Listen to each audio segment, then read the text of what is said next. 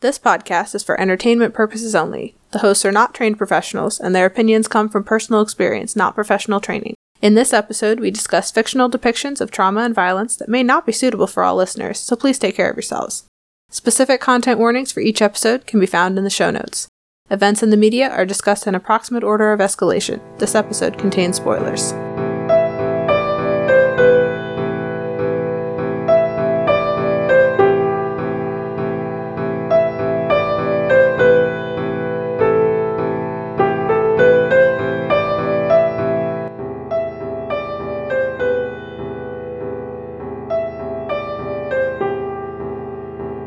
Today's episode is on Catching Fire, Book 2 of The Hunger Games. In this book, Katniss and Peeta find themselves back in the arena, fighting for their lives against the winners of past contests. Hi, I'm Nicole. And I'm Robin, and this is Books That Burn. Alright, for the factions in Catching Fire, we have Katniss, Peeta, Gale, Haymitch, Cinna, and the prep team, Prim, no, Prim, Primrose, yes, Prim, uh, Katniss's mother, residents of District 12, the champion tributes, residents of other districts, specifically District 11, President Snow, and the residents of the Capitol. Are you ready to talk about Cinna for our minor character Yeah, spotlight? so Cinna is an an interesting character. Mhm. Um, so a lot of Cinna's. All right. There's a lot we could talk about with Cinna, but specifically, what we're talking about today is how much he is really in charge of managing other people's emotions, and how much there. There's a lot of him not being outwardly emotional about things that really matter to him, and there's also a lot of him protecting other people and other and specifically the tribute the tributes and specifically Katniss um, Mhm. from the things that other people are going through.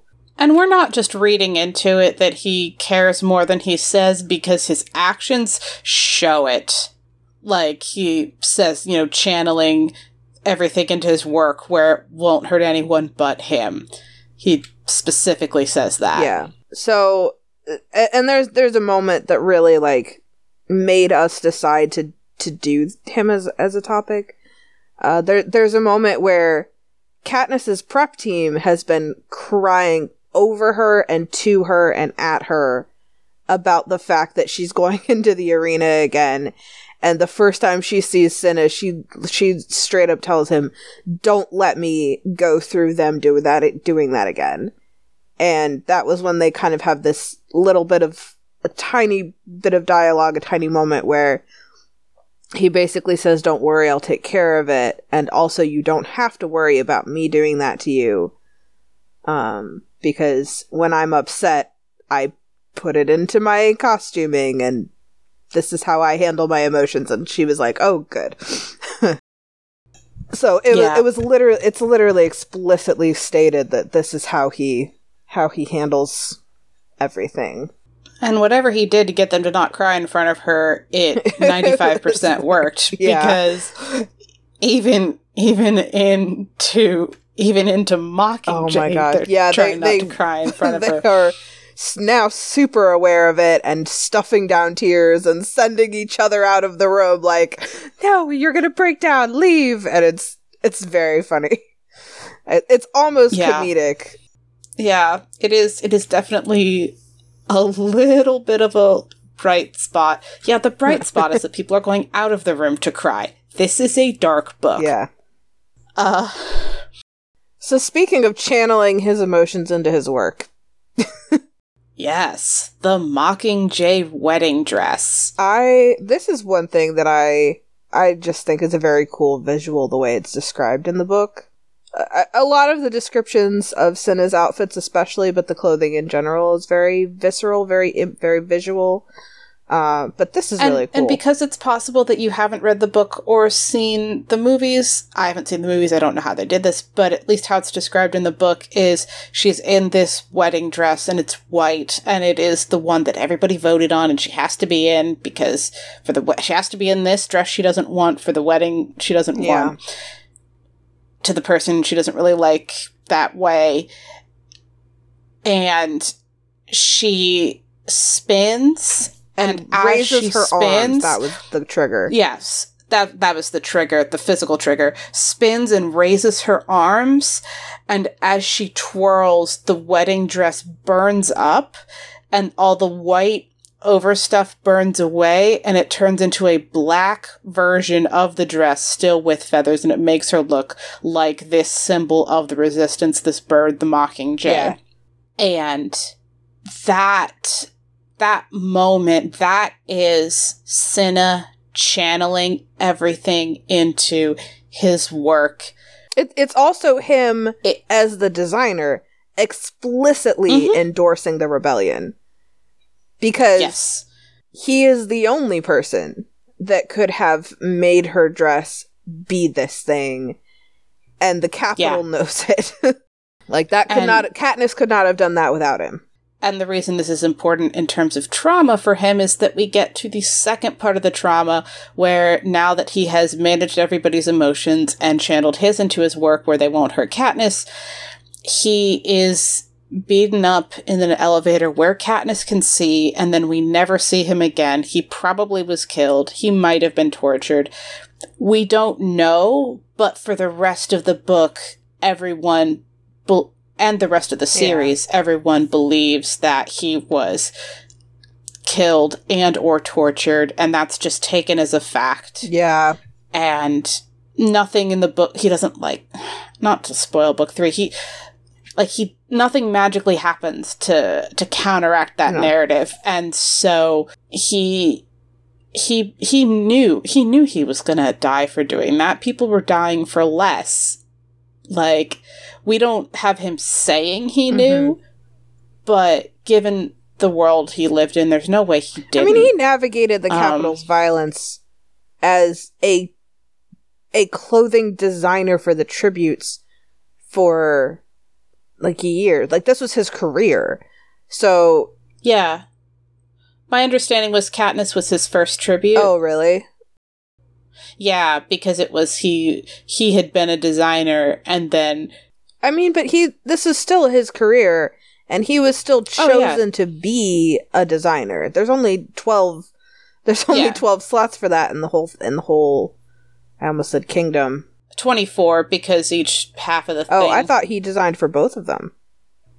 Nope, Peeta has Peeta has their own Oh. person, I think. Well, Peeta has his own prep team. He, regardless, I don't think there's he has his either own 12 or because 24 Cinna designed slots. their costumes to go together. Oh, every time. Okay, never I'm mind. pretty sure. So there's tw- so the most important thing being there's 12 slots for this yeah, job, and he made it. and if you do the wrong thing, at any, if you do the wrong thing get at any point in your career, you don't make it to this slot. Yeah, and and he, Yeah. I was going to say if you do the wrong thing at, at any point in your career, you could get killed. If you do the wrong thing once you're in this slot, you will get Right. killed.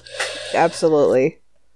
Um, but yeah, it, he, Cinna is is honestly a very interesting character, just because even from the beginning when when Katniss first gets that, like she very quickly has her own kind of text and where her own inner monologue where she's saying like that he is the person she is depending on and kind of feels like he is her one kind of port in the storm especially before she tr- trusts Haymitch and especially when she's not sure how to handle Peeta and especially when you know everybody is trying to give her advice on handling the crowd. Cinna is the one that she listens to and she's the he's the one that she goes back to and he he's the one that she really honestly thinks knows what he's doing and and and there's some things where like you know her prep team does some stuff with makeup and she looks at him and, and says hey and like the first glance he looks at her and basically goes no that won't work and and he's he's really honestly one of the first people who kind of I, I actually I'm not even going to say the first. I think he's the only person we get in the entire book who figures out pretty quickly who she is as a person and works with her instead of trying to force her to do or be or or react in a way that's that's contrary to who she is. I mean, his portrayals of her, his costuming for her, his critique, and so, uh, I think there's at least once in the first book where he actually makes the prep team redo their redo her makeup because somebody else had control of it, and then she comes in front of him and he takes one look at her and goes, "No."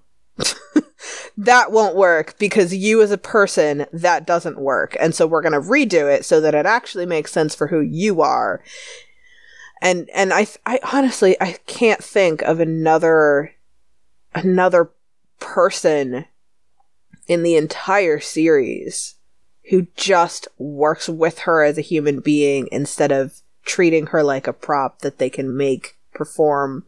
And and I mean, it it says a lot that that he is able to do that, and also is you know not at least until the very end where he blatantly defies the Capitol with with her wedding dress, but it says a lot that he is that kind of person who has kind of survived this world and isn't part of the cruelty of the Capitol and doesn't condone it and actively pushes back against it and protects Katniss from it and I don't know.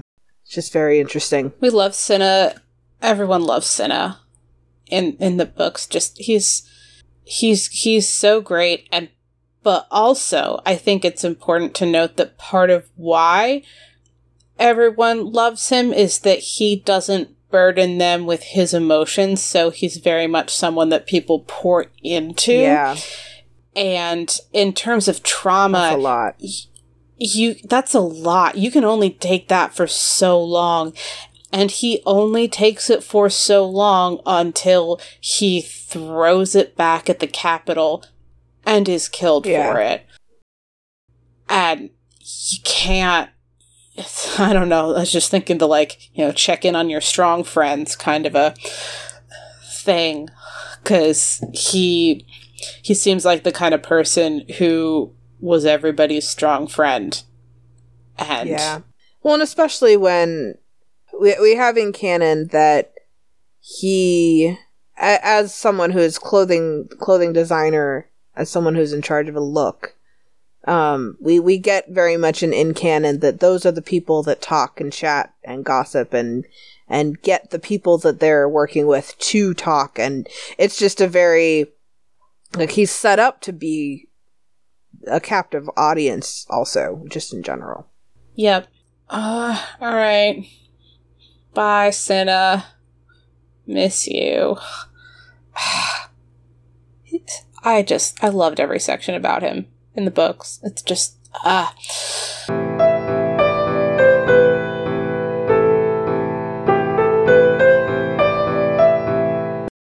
For Katniss, depictions of reliving trauma, and we're going to call this Hollywood PTSD.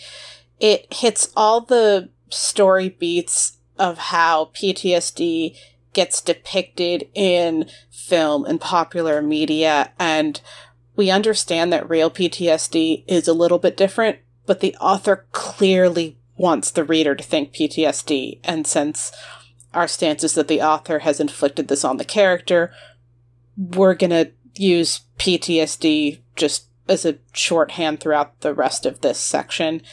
Um, we're not saying anything about anyone real who does or does not have PTSD, but yeah, but this that- this is very clearly one of those where that is the depiction goal.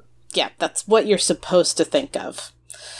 Um, so Katniss and her PTSD Oh, the nightmares. So many nightmares. Uh, so she has PTSD from book one, which makes sense. Uh, she has nightmares and have part of, as we'll, we talked about in, in book one, the fake relationship with Peeta. In book two, stuff gets added to it because having someone else, specifically him, in this case, in bed helps to keep the nightmares away. And. Which, to be fair, was something that started in book one.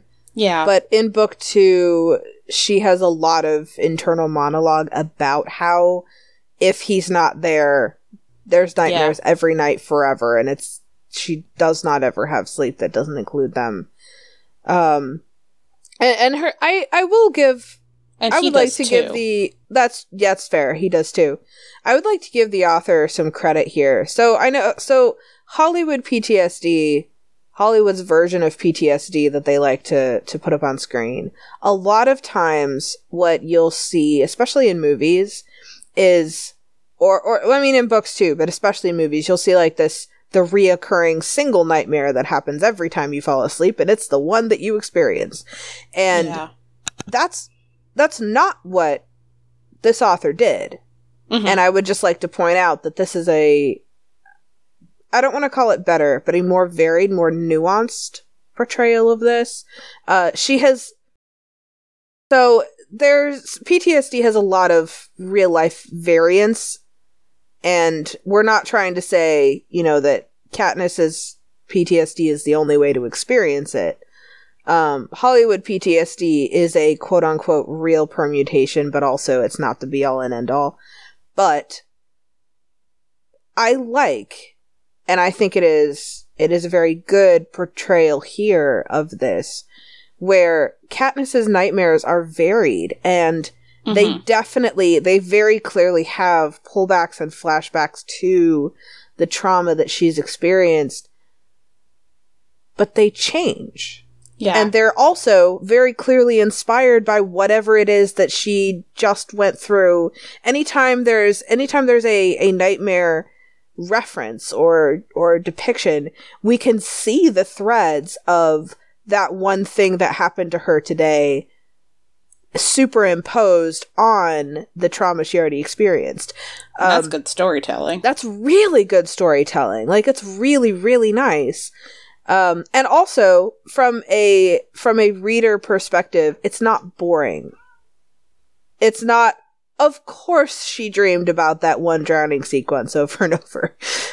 um and and I will say that that because it's a book, I think the it's it's it's definitely a lot easier for an author to to have that kind of more varied storytelling than it is for say a film that would have to then record and scenes. film and make up new things. And it's a lot easier and it, this is why we call it hollywood ptsd it's a lot easier if you're making a movie or if you're making a, a tv show to film the one scene one time. And then just use little parts of it as a shorthand for up had the nightmare again. But yeah, this, this or or even the same ten seconds over and over every night, and and this doesn't do that, and it doesn't do it in a really smart way, and it very clearly, the author is very clearly put some thought into how these nightmares were going to manifest. Yeah.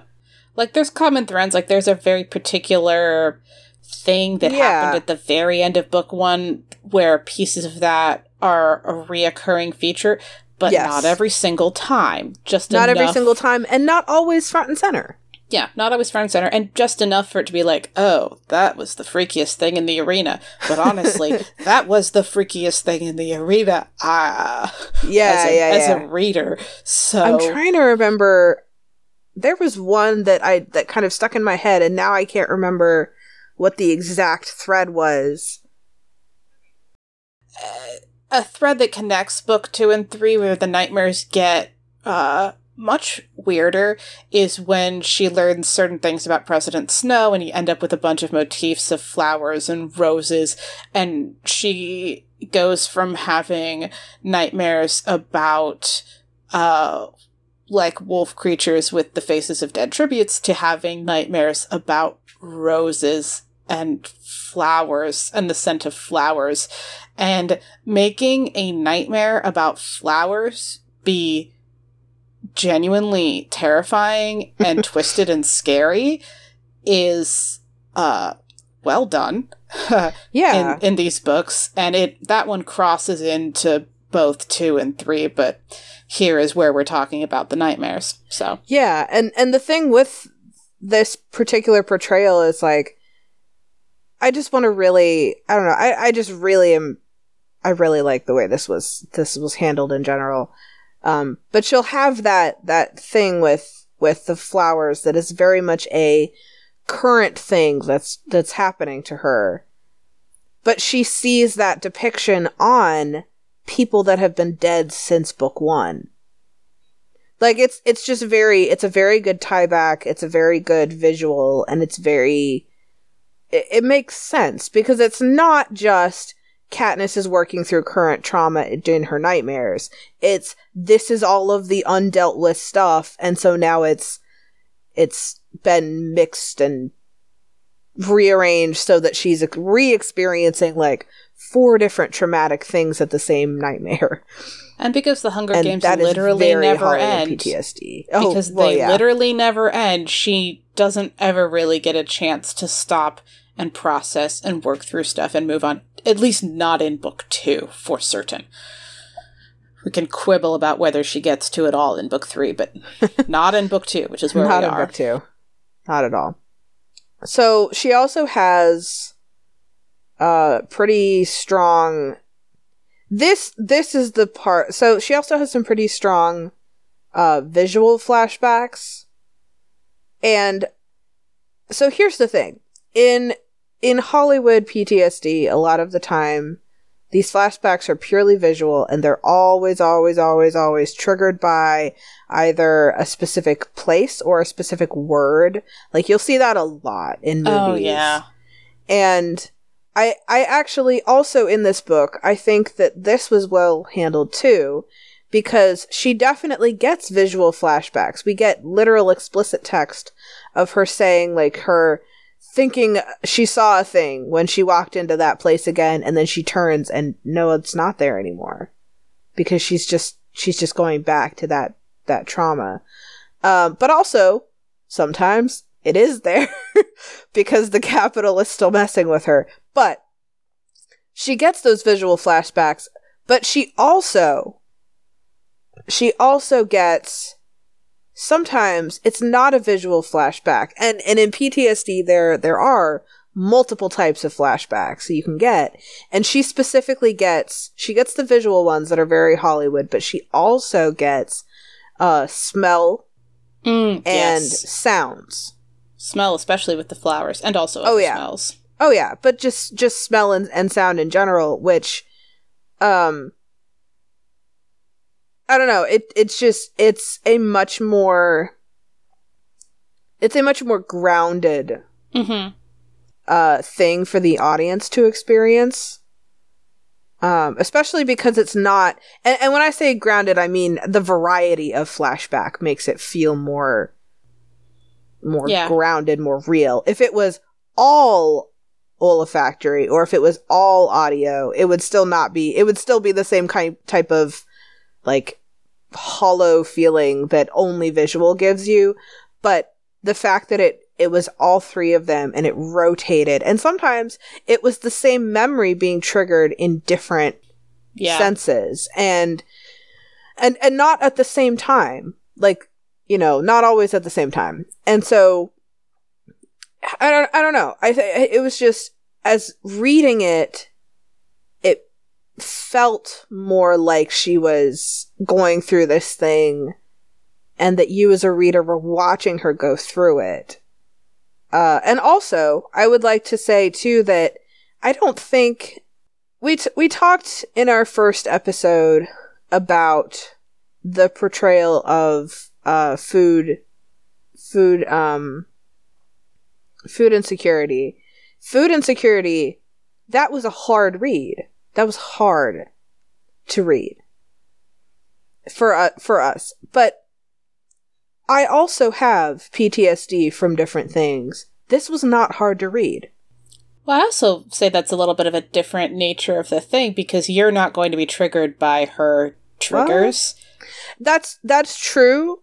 That's true, but also there's a specific reason because I know for me reading books sometimes when a oh, character okay. is going through PTSD, especially if it's portrayed in this kind of the same ways that I experience, which Katniss's actually is.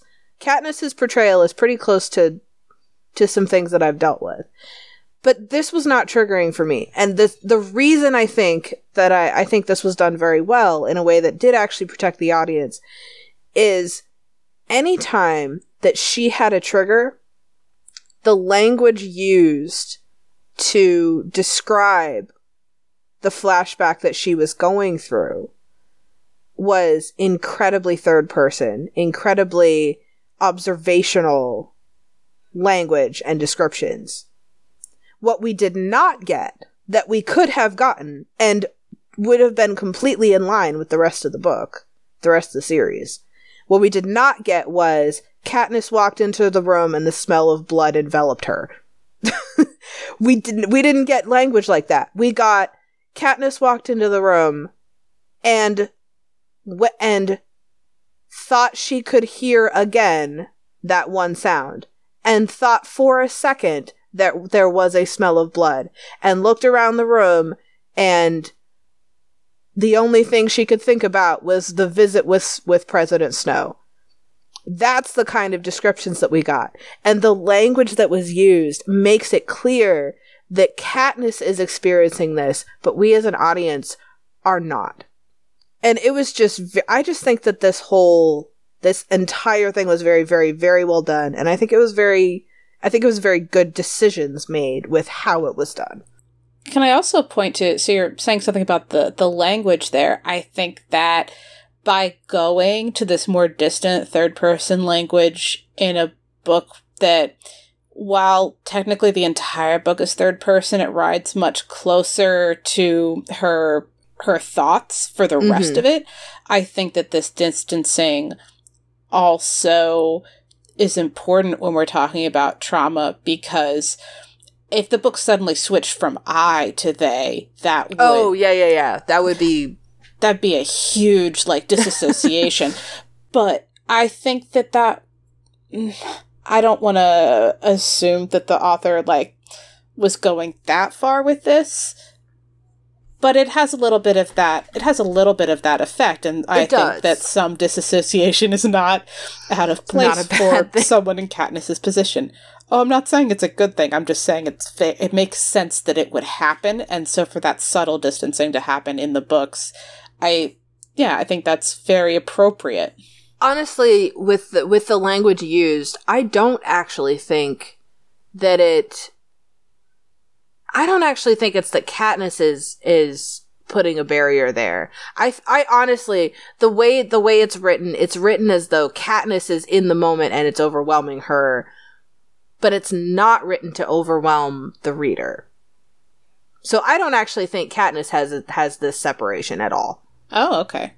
I think it's think I think that- it's purely done for the reader. And and to be honest, it's we could assign the author different motives for that language change as even something as as um as uh e- even something as utilitarian as just not describing it again and using up more words and keeping and not having the book be 50% flashback but it doesn't really matter in my head why because the the thing that we're we're talking about is the the audience experience. And for oh, me sure. as an audience member experiencing that I can witness Katniss have a flashback without having to re-go through what she experienced with her is huge.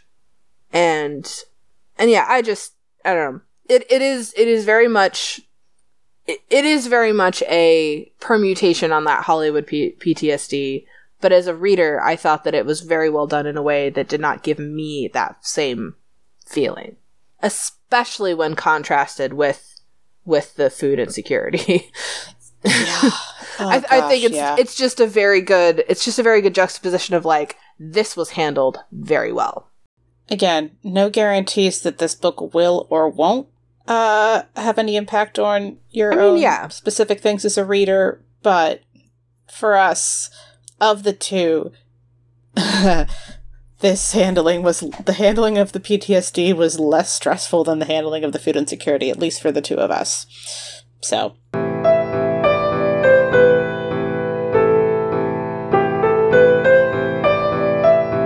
On to Katniss and self sacrifice as a little bit of an extension of one of our book one topics with the faking a relationship, we move into the very large self sacrifice of pretending to be pregnant because that has all kinds of implications for herself and her relationships with everybody else.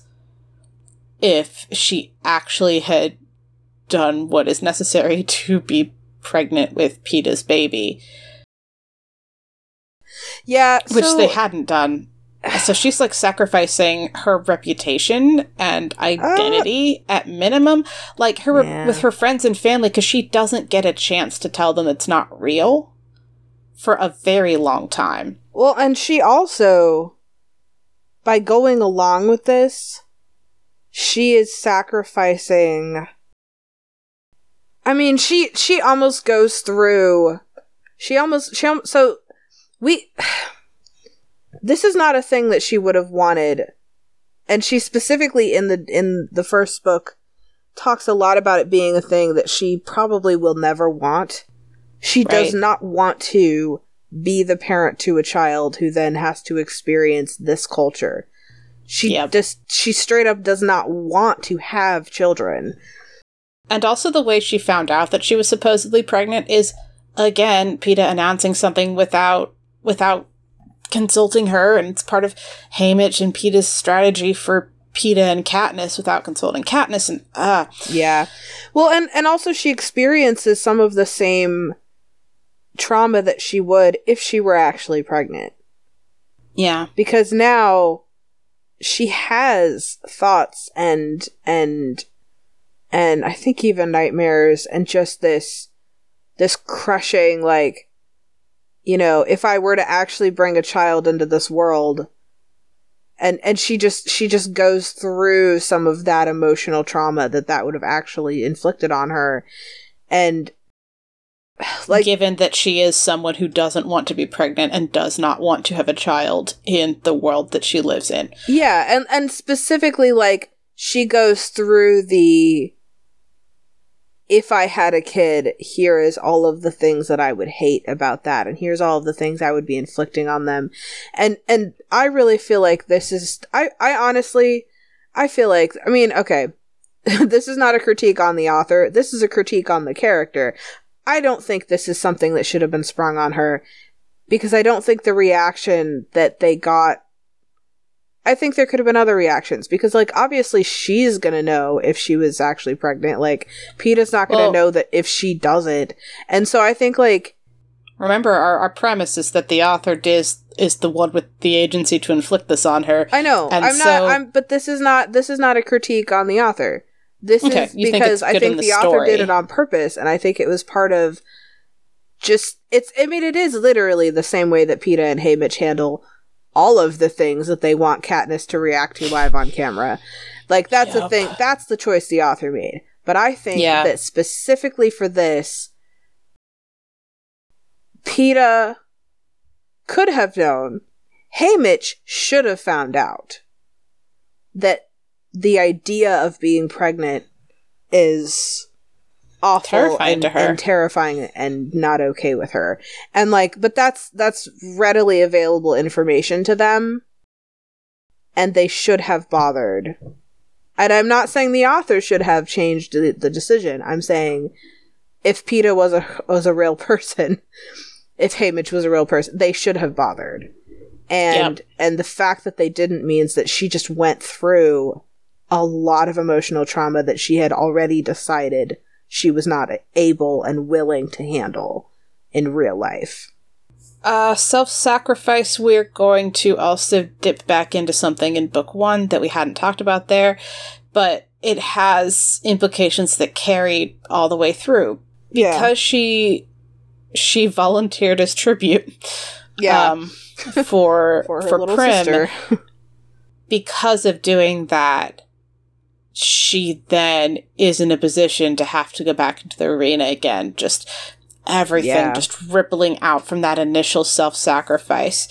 She tried to save her sister from something and then ends up put on this weird pedestal and ev- just all this stuff above and beyond just what the Capitol was going to try to do to her as any other tribute. Yeah. And I don't I don't want to trivialize it as just what the Capitol was going to do to her, but like it, it is more. It's it's more than what she would have gone through if she had just been a tribute and died in book 1. Yeah. And it just Absolutely. keeps carrying on and she she's alive because other people need her. Yeah. So, oh my gosh. She gets t- treated like MacGuffin. We keep talking about how she doesn't even she doesn't even get told what strategies are around her, who her allies are. She has people coming up to her and being like, uh, "Here, I did the thing you wanted," and she's like, "The thing I wanted? What?" Yeah, there's there's a lot of just So this is this is interesting to me actually because she is literally treated as an object. She's treated as a visual. She's treated as a a thing, a a chess piece without being given any agency or even any information that she doesn't dig out or figure out herself. And she's really good at figuring that information out. But also, she's being treated, she's being very literally objectified, but not in a sexual way. Not in a feminine, like, oppressively patriarchal way. She's being literally treated as an an object I mean, there's also shuffled that, around the board. but yeah, I mean, I, I mean, there's there's that, but not even. But yeah, but like she's a symbol and a MacGuffin. yeah, and and that's it.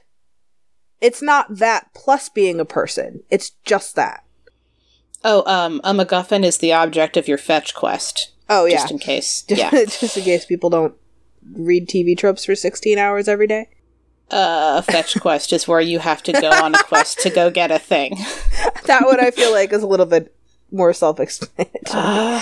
um, yeah. So, but it's it's it's very incredibly traumatic to her, and it causes her to have a lot of issues, even just trusting. I mean, even just trusting her her literal allies. Uh, like you know, because if if someone walks up and says, I mean, and she almost, almost, I want, I would even argue, almost feels gaslit by this oh yeah. because of that whole like people are coming up to her and saying like I did what you wanted. Here's that thing you've been arguing for. Here, look, I saved your stupid important people that you've decided were important. And she's like, "What are you talking about? And how would you even know that?" And and it, it oh, and and it's- she told it's so no allies. She told him no allies.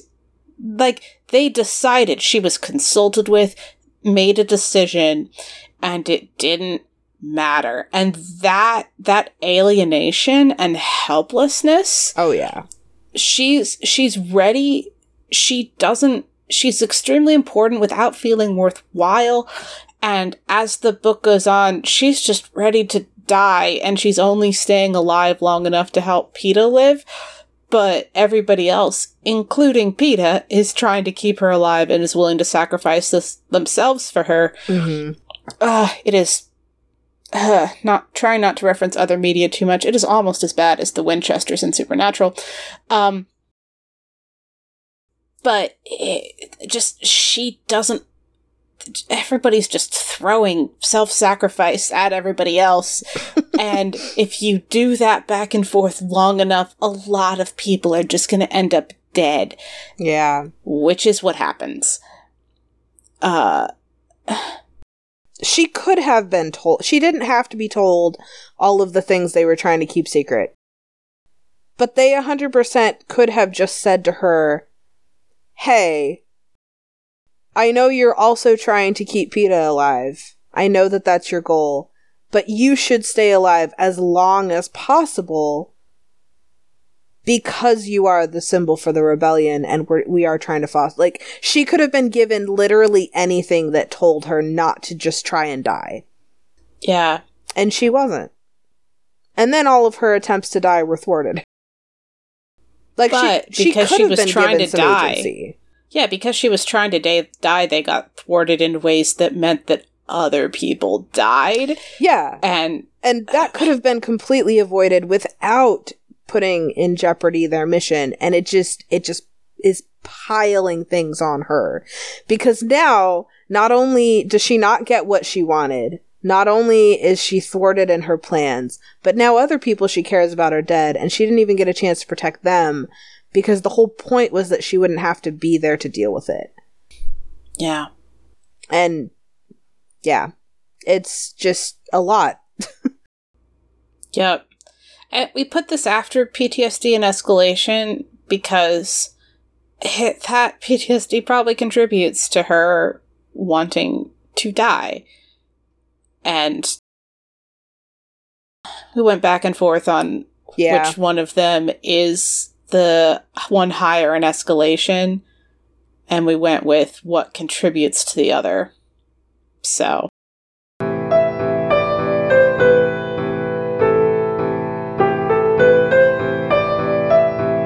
On to the wrap up for our gratuity rating with Cinna. Do you think it's off screen or mild?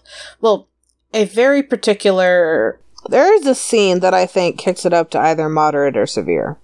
There's a very s- specific scene that is severe. I But- think it is mostly because it's not it's not totally off screen. The whole point of it is that it's not off screen, it's just very well managed. Um Right. and especially with like the actual outfits she gets and the conversations he has with her when he gives them to her, it's a not off screen. Um Okay. I think it is mostly mild, but that one scene is severe. Which is a weird it looks weird Yeah. when I write mild slash severe, but also I think that's, That's true. accurate. Yep. Uh, for Katniss and Hollywood PTSD. Severe. Severe. Yep. For Katniss and self sacrifice, it's somewhere between Pretty moderate severe. and severe. I think it's pretty severe. okay. Especially with her um her goals. Yeah. I think it's pretty severe. All right. Cinna is integral to the plot. Absolutely. Just, just. Yep. Just He is totally. rock. for Yep. He is integral. And Um, just trauma is integral. Yeah. The PTSD also is integral because it would be very weird if she went through everything that's happening and didn't have it and nothing was shown. yeah. That would be that would be bizarre and unrealistic. More than I mean, I don't even want to talk about whether or not it's realistic. That would just be a very emotionally dry book. Yeah. There would just be nothing happening. Yeah. Um, okay. Uh self-sacrifice, super integral. Yep. It drives It's a lot of pivotal plot points. It's the whole story. Yeah. She And volunteers as tribute. That's the whole story. That's true. Yeah. Like it's literally the story. Um Yeah. treated with care. Cinna. Yes. Absolutely. It's treated with care. The PTSD, I think so. I think it was treated with care. Yeah. The self sacrifice, I don't think it is. I think maybe it's treated with enough Yeah. because I don't I don't think it could have been treated with more and have it still been again like had an impact on her. Yeah. Um Okay. I'll I'll I'll go with enough. Yeah, it definitely wasn't just treated with care, but uh so I was kind of joking about this before, but also like off well, not on the recording, but like this is a Katniss centered series. She's the only voice we hear. She's the point of view for the trauma and the aftermath of everything. Yep. But I did want to make the point that with Cinna, We do get his own of- words. we get his own words, but also in terms of point of view, especially for aftermath, very deliberately, we only have Katniss's perspective for part of it. And that is on Mhm. purpose to drive up the shock and horror and uncertainty and a whole ton of other negative emotions about Yeah. this particular event. Yeah, that's fair. But it, it still is just Katniss. Yeah, every everything Yeah. on screen is Katniss, but I I want to make Okay. the point that it matters that something wasn't shown In this one because- part, it matters. because Katniss didn't see what happened afterward. Right. I think that's important. okay, that makes sense. The aspiring writer tip. Aspiring writer tip. Um, if you're gonna show PTSD, have a a varied and nuanced portrayal, and yeah, it's a varied and nuanced portrayal of the Hollywood version of PTSD, but But think it's- pretty. it was. It's It was. it's good. full enough to be its own thing, even if it doesn't exactly match a clinical diagnosis. I mean, like, Like it might, but whether or not it does, yeah, like whether or not it's it's it's realistic, it was done in a way that it was just good, and it feels complete. It does, and it As doesn't. It doesn't. If it doesn't feel like someone just said, "What boxes do I need to check?" These. It, it doesn't matter whether or not those boxes are are clinical or not, but it doesn't feel like someone was checking boxes. It feels like someone said, "Okay, how would this trauma come back and affect this character?" And then they made that happen. And it's relevant to the plot. Like it it drives decisions. It matters. Um, Favorite non-traumatic thing. Cinna. Cinna is my favorite. Cinna is my favorite character in this whole entire series, and Cinna's handling of things that could have been traumatic in ways that make them less traumatic is Yeah. just really good. So, Cinna is my favorite non traumatic thing and also my favorite character. Yep. Um I I kind of like the interview guy. I don't remember his name now, but like the one who like just the amount of stuff he is juggling so effortlessly Oh and he's gosh. got like either 30 seconds or a minute or something he's, he's got a very short amount of time to get all this info out of all these people and just everyone's got their own agendas like i really loved the interview scenes yeah. um in the book all right i is that our shortest wrap up ever Possibly. Okay. Well, thus far at least. All right. Uh, thank you all for joining us, and we will see you in a fortnight.